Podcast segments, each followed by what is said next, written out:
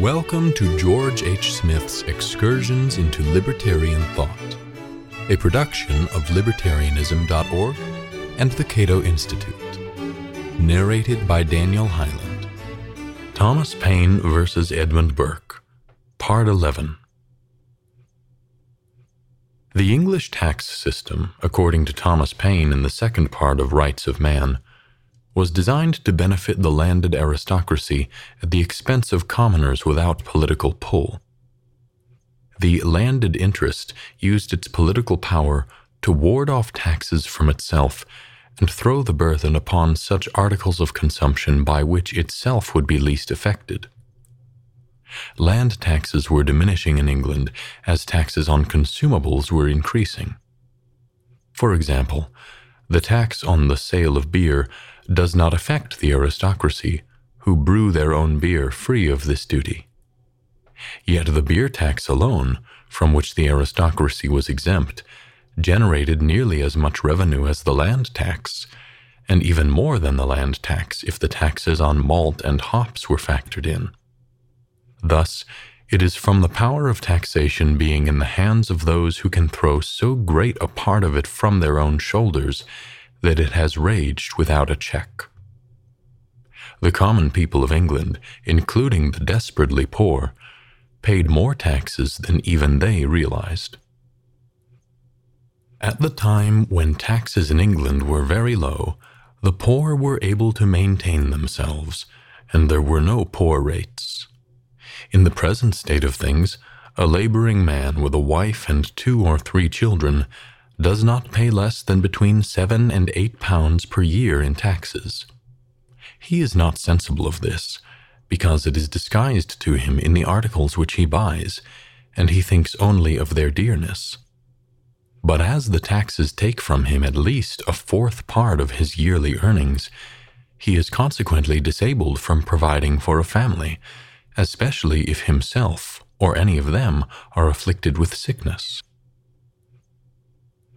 The first thing to understand about Paine's welfare scheme, as presented in Part 2 of Rights of Man, is that it was part of a broader plan for a drastic reduction of taxes by the English government.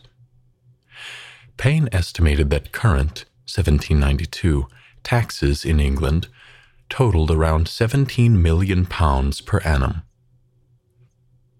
Most of this was spent on privileged governmental elites and a bloated military, whereas the expenses for a sufficient peace establishment for all the honest purposes of government would only amount to around £1.5 million.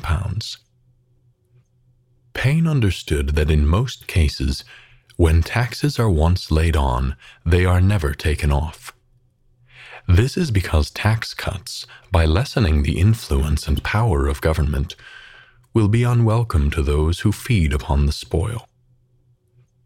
And though Paine's long-term proposal for a tax cut of over 90% could not be effected all at once, at the very least it would not be possible until England, France, and Holland agreed to cut back dramatically on their military expenditures, Paine believed that the English government could reduce its expenditures by 4 or 5 million pounds each year. Meanwhile, given the current expenses of the English government, civil and military, and its current revenue, a surplus of around 4 million pounds, after abolition of the poor rates, could be used to restitute taxpayers who had been impoverished by the excessive burden of taxes. The first step, therefore, of practical relief would be to abolish the poor rates entirely, and in lieu thereof make a remission of taxes to the poor to double the amount of the present poor rates, vis-à-vis 4 million annually out of the surplus taxes. By this measure, the poor would be benefited 2 millions, and the housekeepers, i.e. ratepayers, 2 millions. This alone would be equal to a reduction of 120 millions of the national debt, and consequently equal to the whole expense of the American war. Paine estimated that 1/5 of England's population, or 1.4 million people, fell into that class of poor which need support. This included many aged poor, for which a distinct provision will be proposed. Paine then proceeds to outline an elaborate system of social welfare, including stipends to poor families to educate their children, payments to people over 60, £10 per annum, and so forth. I shall not discuss the details in this essay, however. Interested readers may consult the original text for more information. What I wish to discuss instead is the moral foundation of Paine's social welfare scheme. Again and again, commentators have quoted the following remark by Paine in an effort to portray him as a founding father of the modern welfare state. This support of the aged, etc., as already remarked, is not of the nature of a charity, but of a right. But before we jump to conclusions, we need to understand the kind of right that Paine invoked.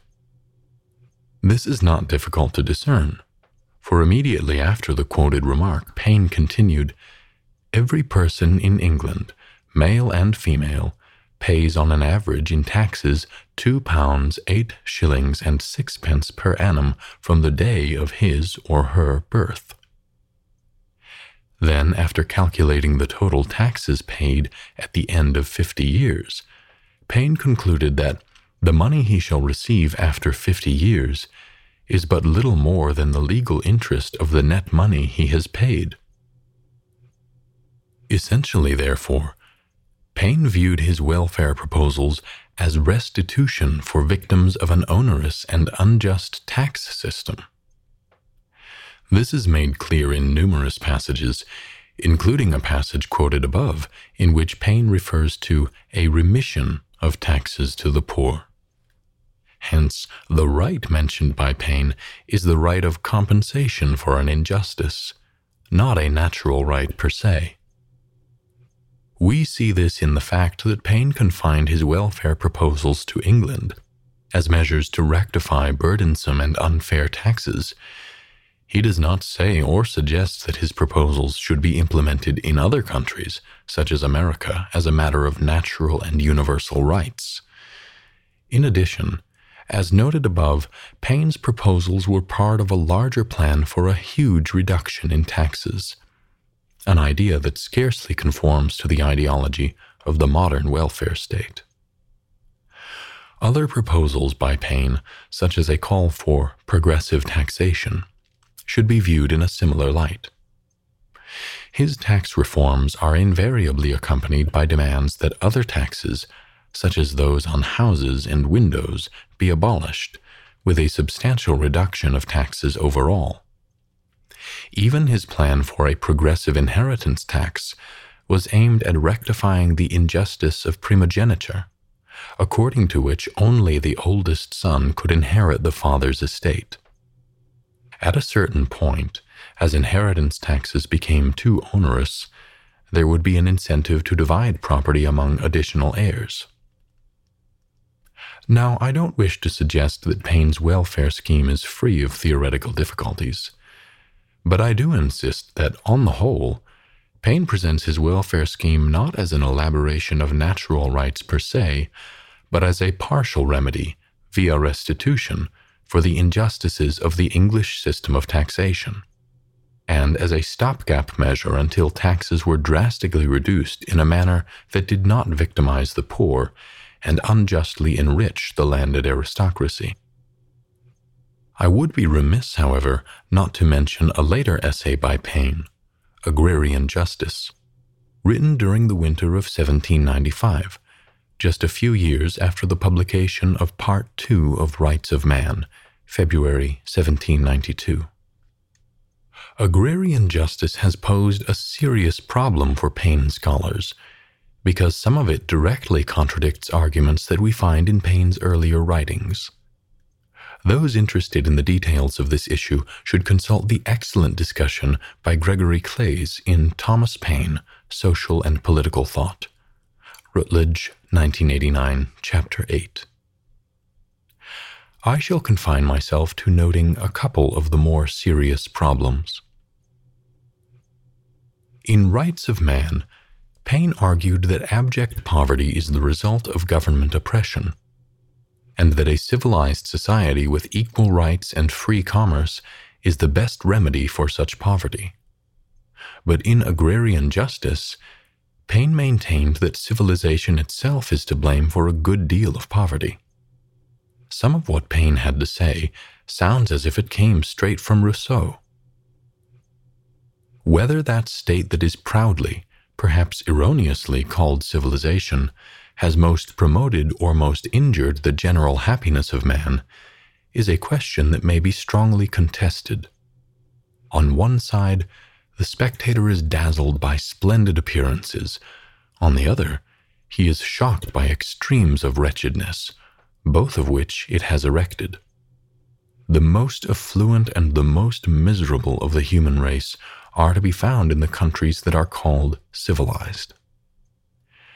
To understand what the state of society ought to be, it is necessary to have some idea of the natural and primitive state of man, such as it is at this day among the Indians of North America. There is not in that state any of those spectacles of human misery which poverty and want present to our eyes in all the towns and streets of Europe. Poverty, therefore, is a thing created by that which is called civilized life. It exists not in the natural state.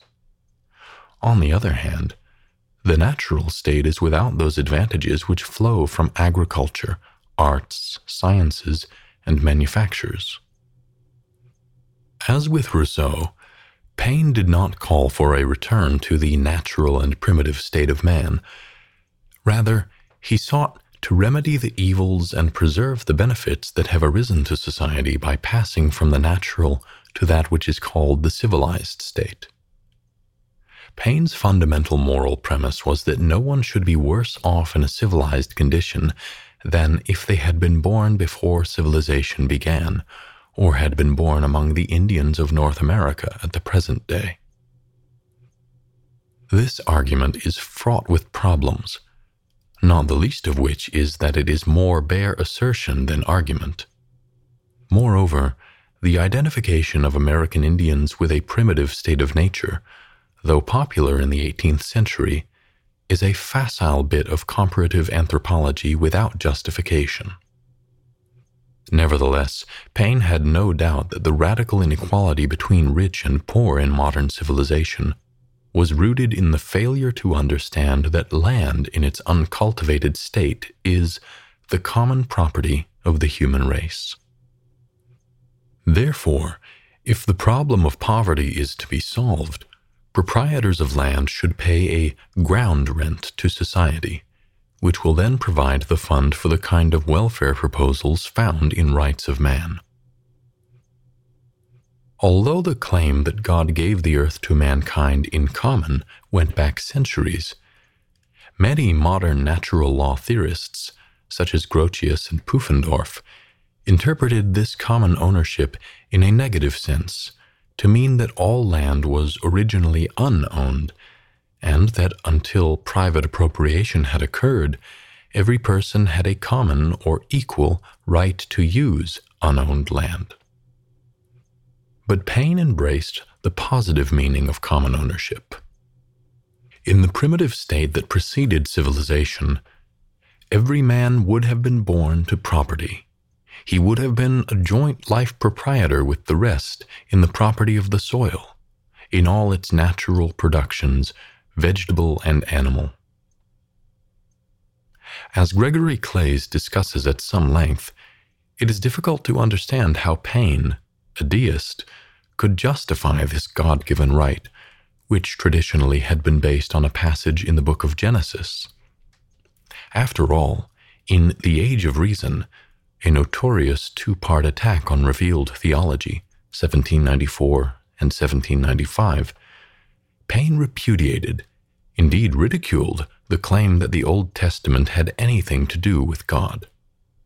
He maintained instead that everything we need to know can be discerned through natural reason. Yet, in Agrarian Justice, Paine expressly argued that land is the free gift of the Creator in common to the human race.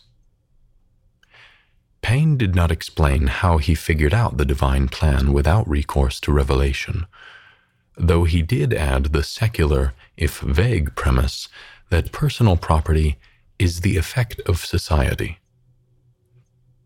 It is with good reason that the modern disciples of Henry George regard Thomas Paine as a predecessor to their hero. But agrarian justice stands alone in this regard.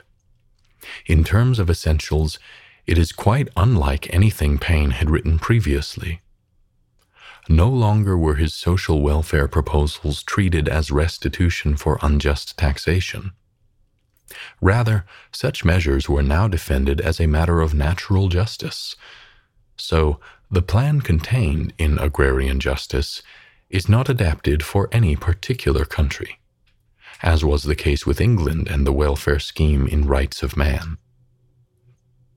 Scholars have speculated on the factors that may have influenced the development of Paine's ideas between 1792 and 1795. But Paine never discussed this matter, so no one really knows. Thank you for listening to Excursions. To learn more about libertarian philosophy and history, visit www.libertarianism.org.